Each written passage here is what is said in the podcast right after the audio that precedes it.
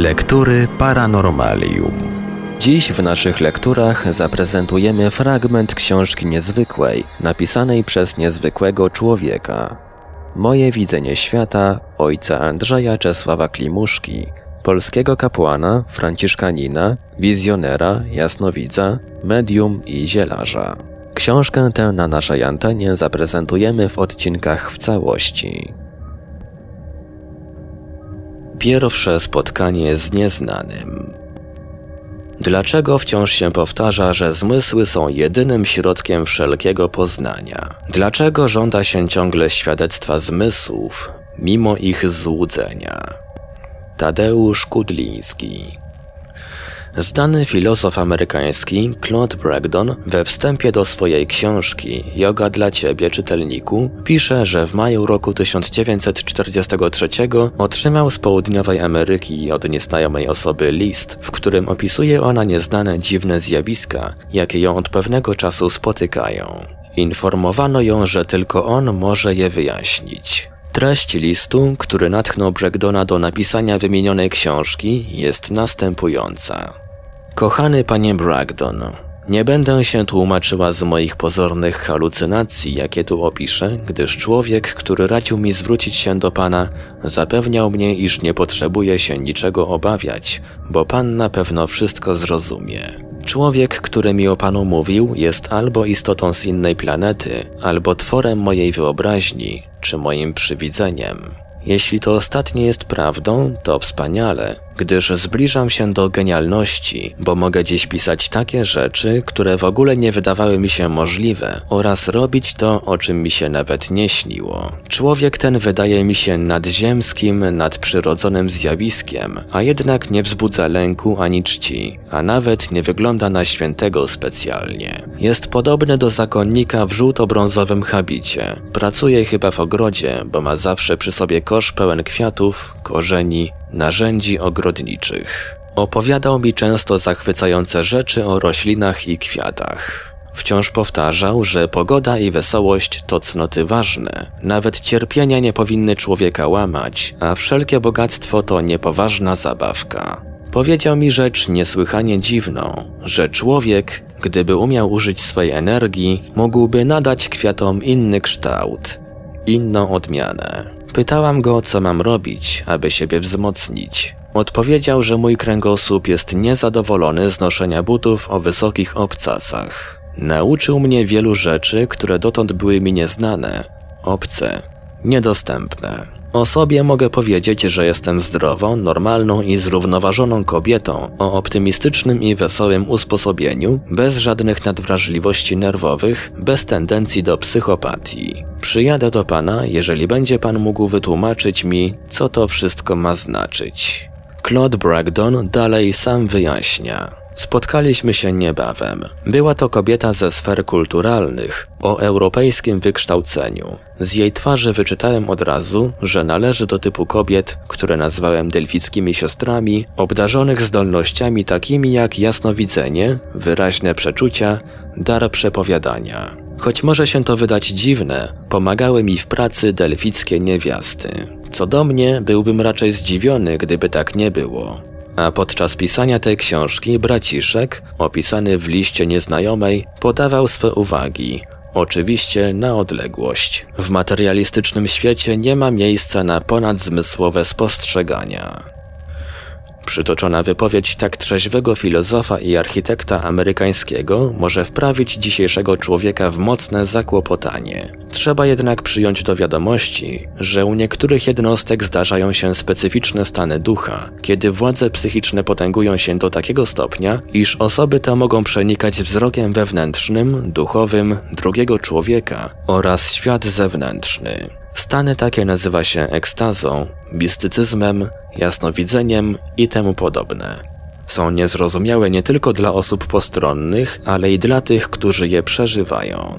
Nie są komunikatywne. Do nich właśnie należy zdolność parapsychiczna. Niewątpliwie i w naszym społeczeństwie istnieje pewna liczba, nawet nie tak mała, jednostek obdarzonych zdolnościami parapsychicznymi, ale najczęściej pozostają one nikomu nieznane poza najbliższym otoczeniem. Ci ludzie zresztą nie przywiązują do swych uzdolnień, zwłaszcza gdy chodzi o ludzi prostych, żadnej wagi.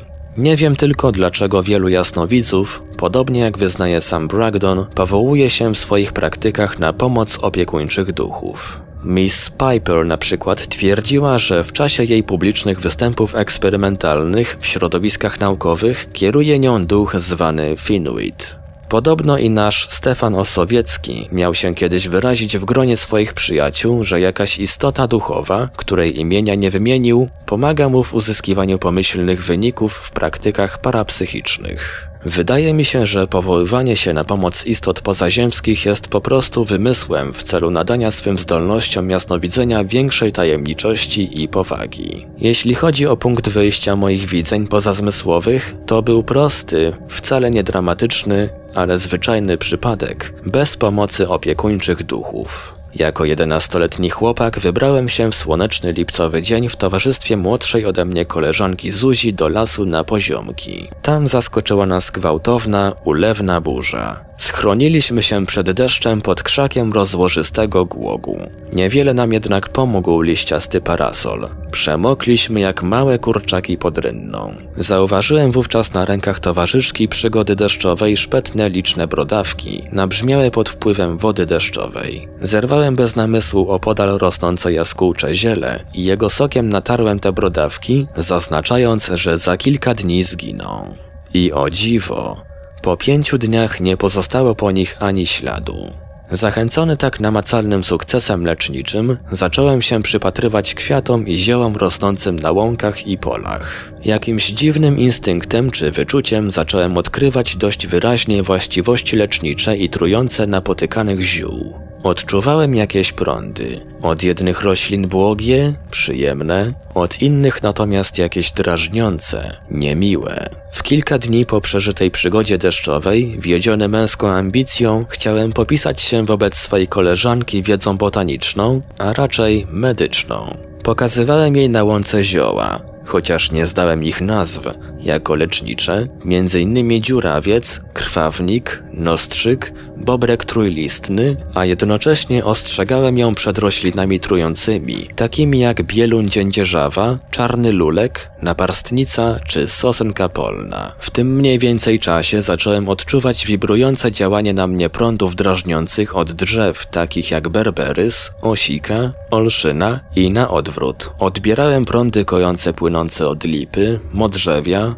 sosny, brzozy. Dziś już o takich zjawiskach zaczyna mówić nauka, chociaż jeszcze bardzo nieśmiało, ale wówczas nie zdradzałem swoich spostrzeżeń nikomu z obawy ściągnięcia na siebie złośliwego epitetu.